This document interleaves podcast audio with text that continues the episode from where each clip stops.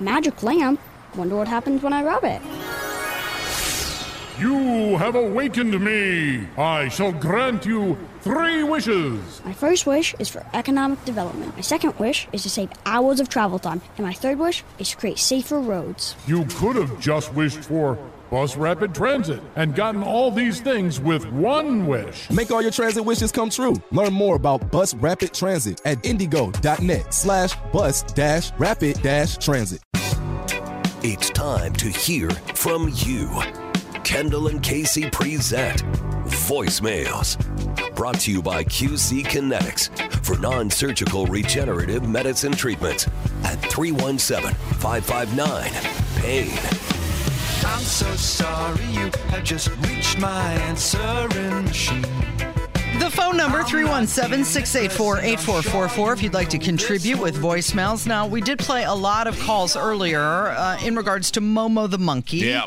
So if you miss those, just rewind the podcast and you can hear all the fun and frivolity there.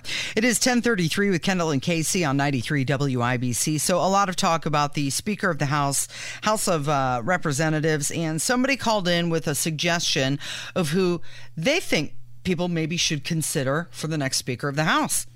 Hey, good morning, Robin Casey, and all those wonderful BIBC listeners out there in Radio Land. Just a sudden thought uh, with the House situation going on, they need a speaker.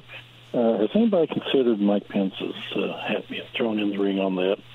He was close presidency before, and maybe he can be close presidency again. We'll have, at least this time, we'll have a little more safe distance. So, just a thought. And one other thing, as one who is grudgingly going to vote for Mr. Uh, Jefferson Shreve, because I can't see another four years of Hogsett, very honestly. Uh, I admire his recent uh, campaign promise he made to help out uh, the animals out there on uh, Belmont Street out on the west side. Uh, I, I, I think it's a safe assumption that we can say that Jefferson Shreve that cat's gone to the dogs. Okay, so first part he's talking about Mike Pence being Speaker of the House. Mike Pence and Karen, they're excited to be back in the great state of Iowa today. Oh. So clearly Mike Pence not giving up on his presidential run at this point. Well, look, if someone presents Mike Pence an opportunity to securely not have to work a real job for the foreseeable future, he will probably give it a lot of consideration because he's been at it now for 20 plus years. And so, I mean, the thoughts of him having to actually earn an honest living probably scares the heck out of him. So maybe he would give it consideration. And if you really think about it, I mean, the Republican Party is the party of big government and big spending and big deficits and the military industrial complex and spending your money for other people's kids to fight. And die. I mean, Mike Pence might actually just fit right in as Speaker of the That House. That might Casey. actually be a good fit for him, huh? Okay, so Mike Pence's former chief of staff, Mark Short, Uh-huh. he was on with Jake Tapper on CNN yesterday, and he was ripping on Matt Gaetz and Oh, saying sure. that the real reason that Matt Gaetz wanted to be in Congress was Uh-huh. less about public service Oh. and more about the underage aides on Capitol Hill. Oh, yeah. So there was an accusation made against Matt Gaetz that no criminal charges were brought. It was thoroughly investigated. It was found to be without merit. In fact, Matt Gaetz was so adamant about it, he went on, Fox, uh, I believe, Fox News, if you recall, and said, they're going to investigate me for this. This is completely false. Mm-hmm. And He said, ultimately, bring it on. yeah, and ultimately he was found to have no criminal wrongdoing whatsoever. But that seems right in line for someone who worked for Pence to do something like that because that's who Pence and the people around him are. So that that seems about right. Speaking of Fox News, they just announced that Bret Baier is going to host a televised forum of three candidates for Speaker of the House. They're going to have Jim Jordan and Steve Scalise and also Kevin Hern will be there. And they're calling this a joint interview, not a debate, because of the public interest in this. Jeez. Okay, okay, sure, right, yeah, uh-huh. Okay, we uh, got another phone call. Of course, uh, the Biden administration announcing that they're going to continue to build the wall in Texas, and Donald Trump came out and said, "Where's my apology?" Somebody called on that. Well, Casey, Kill, a great today. Um, you know, Trump, he was talking about uh, he, he'll be uh, waiting for Biden's apology. Well, don't hold your breath, Trumpy, because you know that he ain't going to do nothing. He ain't going to talk to you, buddy. No Trump. So, uh, but maybe now that he's on a roll with uh, putting up the board, uh, the wall on the border, how about opening up the pipeline up up north there? Well, let's see if he does that. Maybe it'll get so bad that he'll have to open up the pipeline and start pumping our own oil out, you know, start refining and everything. Put people back to work in this country. I don't know if he was drinking a long cold ice neck beer with Momo the monkey because Biden is never going to do that. Yeah, the governor of New York has not come out and complained about the price of gas. So Mhm. uh, until that happens, it'll probably stay the status quo. So they're going to finish this uh, portion of the wall in Texas. So does that mean they're going to push more migrants to New Mexico and Arizona, where those governors are on board? Well, again, keep in mind they do not actually not want the illegal im- immigrants to be here. They are the they being the Democrats are completely invested in illegal immigration because they believe it will create a generation of reliably Democrat voters dependent upon government service.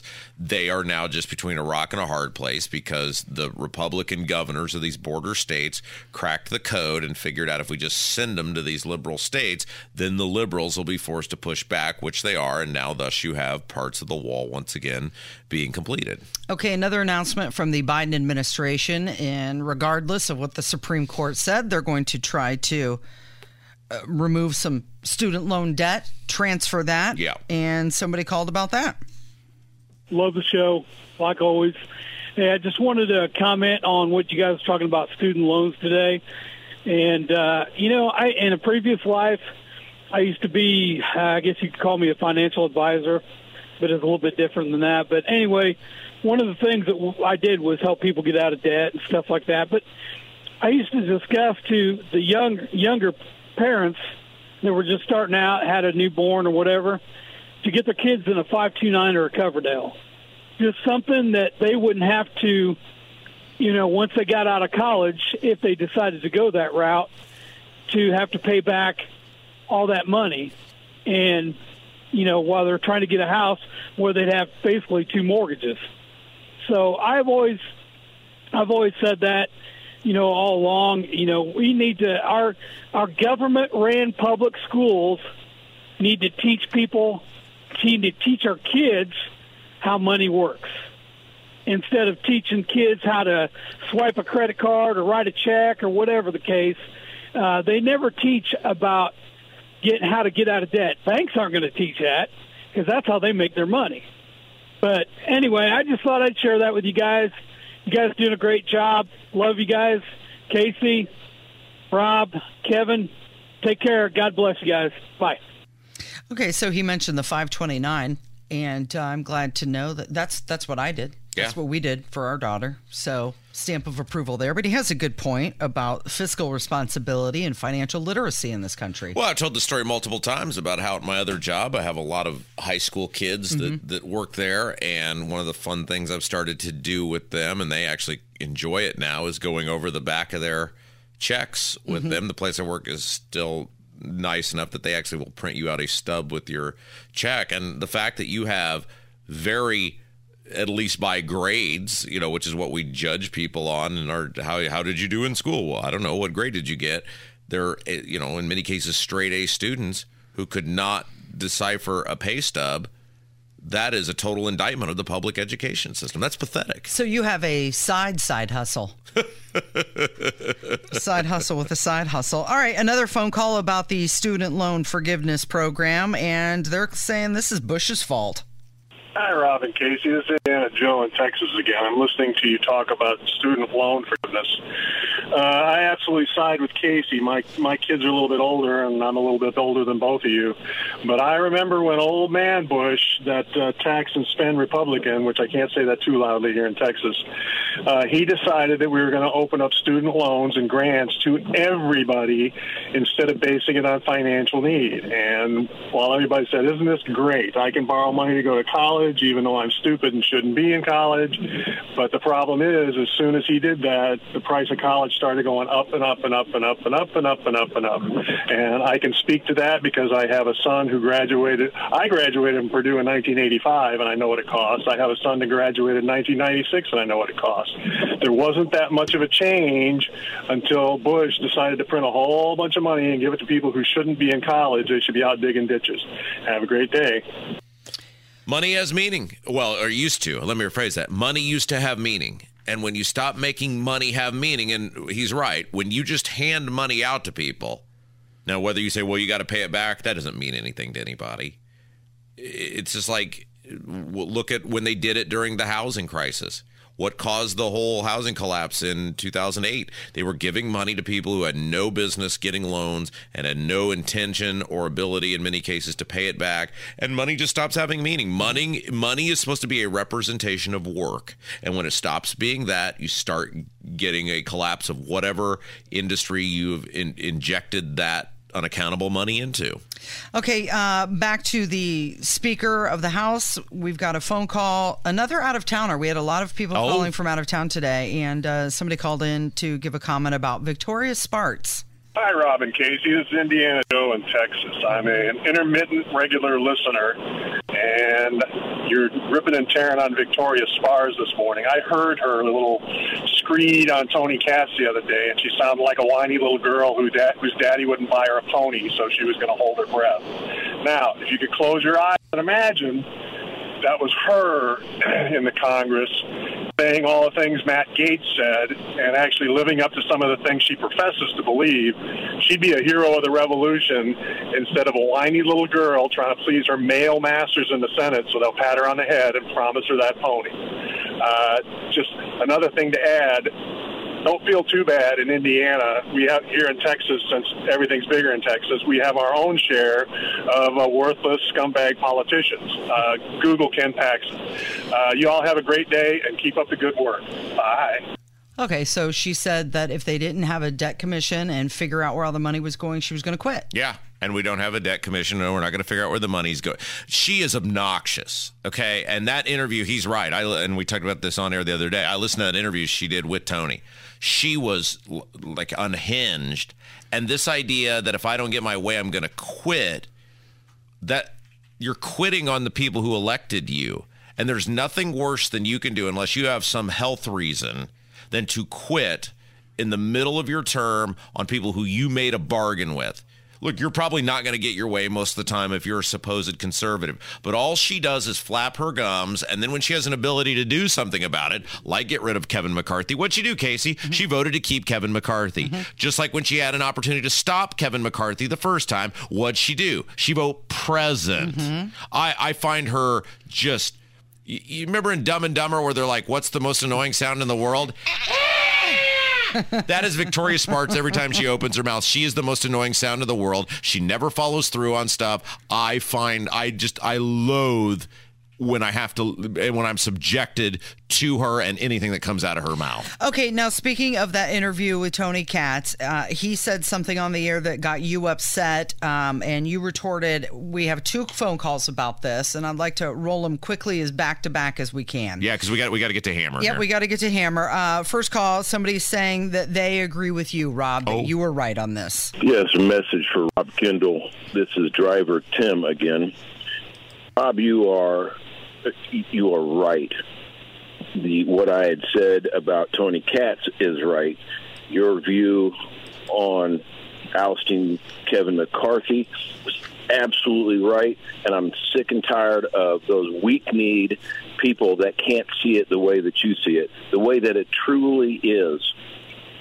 And if Tony Katz can't see that, then he needs to find another place to go because he he reports that he's a, a, a Republican, and I'm telling you, Matt or not Matt Gaetz, but uh, Kevin McCarthy is not a Republican. He was a closet Democrat, and if uh, Tony Katz can't see that, can't see that we needed him out because he lied to his own Republican Party, then he's lost. Uh, Tony Katz has lost his vision. But Rob Kendall, you are absolutely right. Thank you. Okay, So, a spat between you guys not agreeing, that's fine. You can have a different opinion. Somebody called and they said they don't like this one bit. They want all of their WIBC people to be friends. Uh, yes, I'm calling in regards to um, Rob's call out of Tony Katz um, yesterday on the air. It just seems to me that if you're going to do something like that, it just needs to be handled between you two, not on the air. just to be a little bit more professional, team member, those kind of things, and then come to the floor with what you guys came up with. Thanks. Bye bye. Well, I, look, I, Tony's fine. I saw him at a night with WIBC. I mm-hmm. went up to him and we had this. Casey was there. I had this conversation with him directly. He said if you say someone is not conservative who voted for Kevin McCarthy, then you're not a serious person. I laid out that case about what conservatism means to me. The people who voted for Kevin McCarthy didn't represent any of that. I am totally entitled to say you're not a con- you're not a conservative, and I don't need to find anybody at a street corner. I don't need to get nose to nose with anyone. Uh, but that's what we do here. We talk about opinions, and we have a different opinion on this. Yeah, well, it did not make her feel good. Just so you are uh, comforted to know that they they got along. There were no uh, hands thrown, no fisticuffs, still friends on and off the air.